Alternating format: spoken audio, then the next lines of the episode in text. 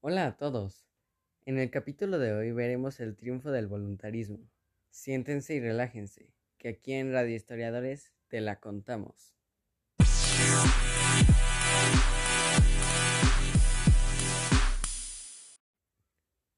La Revolución de Octubre de 1917 llevó al poder al partido bolchevique, liderado por Vladimir Ilich Ulyanov. Marx no imaginó que una revolución obrera como la que debía dar paso a la nueva sociedad sin clases pudiera triunfar, ya que era un país recién salido del feudalismo.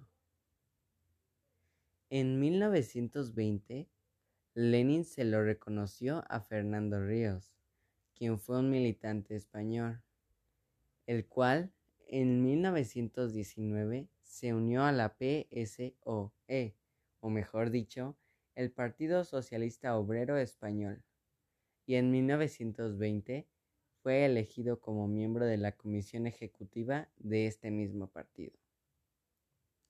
Lenin le dijo, en Rusia la clase obrera propiamente dicha es una minoría. De ahí viene la necesidad de imponer una dictadura transitoria sobre la mayoría social refractaria de la revolución. Pero, ¿durante cuánto tiempo? Muchos estimaban que esto podría prolongarse desde 40 hasta 50 años. ¿Se lo pueden imaginar?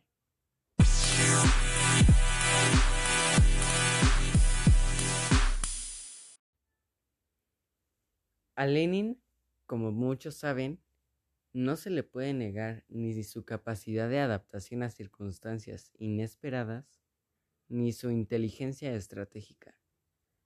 Su sentido táctico lo llevó unas veces a buscar la línea recta para avanzar más deprisa y otras veces a dar un largo rodeo para evitar un terreno demasiado peligroso para el grupo que él estaba liderando. La NEP nueva política económica aprobada en 1921, que fue como un tramo imprevisto añadido al proceso de transición al socialismo. La NEP demuestra que su fanatismo revolucionario no estaba reñido con un pragmatismo raya, sino a veces en el oportunismo que tanto criticaba en los socialdemócratas.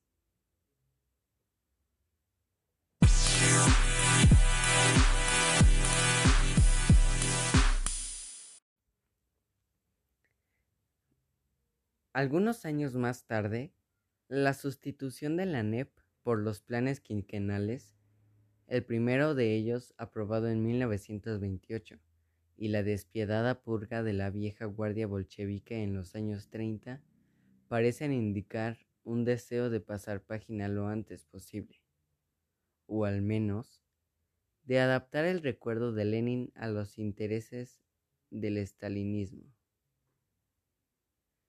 Lo cierto es que el culto a su figura siguió plenamente vigente a tal punto que la manipularon para poder convencer a varias personas más de que se les unieran, ya que los seguidores de esto eran un poco obsesivos.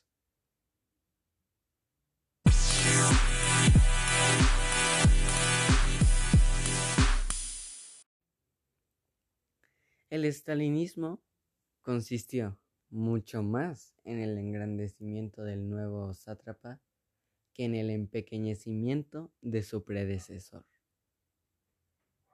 También los planes quinquenales, buque, insignia del estalinismo económico, respondían en parte a principios leninistas, pese a liquidar las concesiones que la NEP había hecho a la economía del mercado. Para Lenin, como luego para Stalin, el régimen soviético debía convertir a Rusia en una potencia industrial y de paso crear una verdadera clase obrera, el comunismo.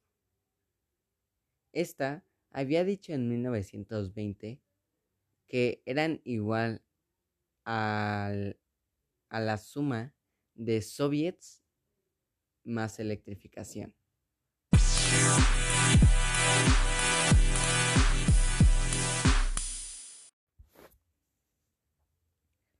También en la política exterior soviética se aprecia más la continuidad que ruptura entre una y otra etapa. En ambos casos son grandes altibajos en el grado de radicalismo u oportunismo adoptado, según las circunstancias.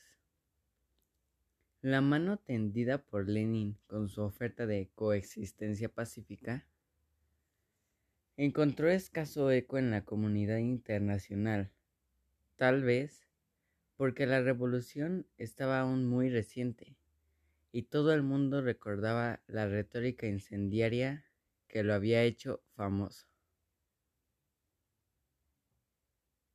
Lo dijo el joven economista John Maynard Kinestras en una de sus visitas a la URSS.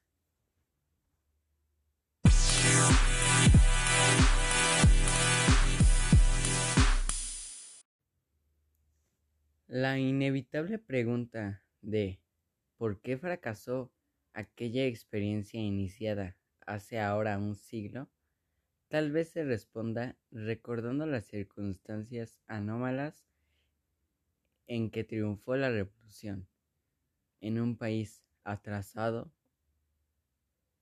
ya que no poseía los avances tecnológicos e industriales que se requerían en esa época para poder subsistir campesino, ya que la mayoría de su población se dedicaba al campo y a la ganadería, y sin apenas clase obrera, ya que sí, había campesinos, pero faltaban varias personas que se dedicaran a la fabricación de, de, diferentes objetos. Tales pueden ser armas y otro tipo de cosas que se necesitaban en esa época para poder enfrentarse a sus enemigos.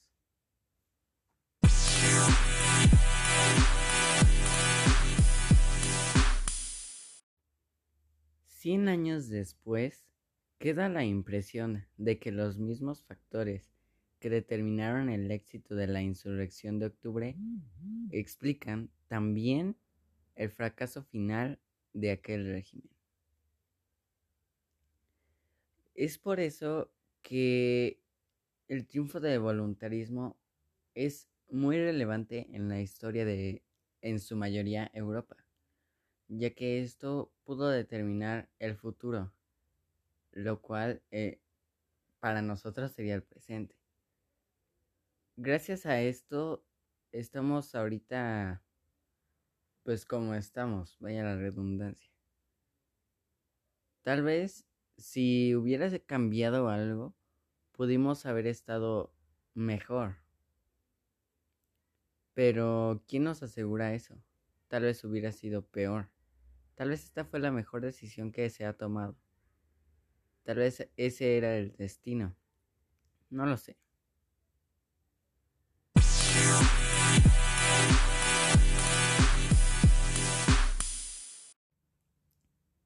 Y bueno, eso ha sido todo por el capítulo de hoy. Espero les haya sido de su agrado. Y nos vemos en la próxima semana con otro capítulo de la historia. Aquí en Radio Historiadores, donde te la contamos. Muchas gracias.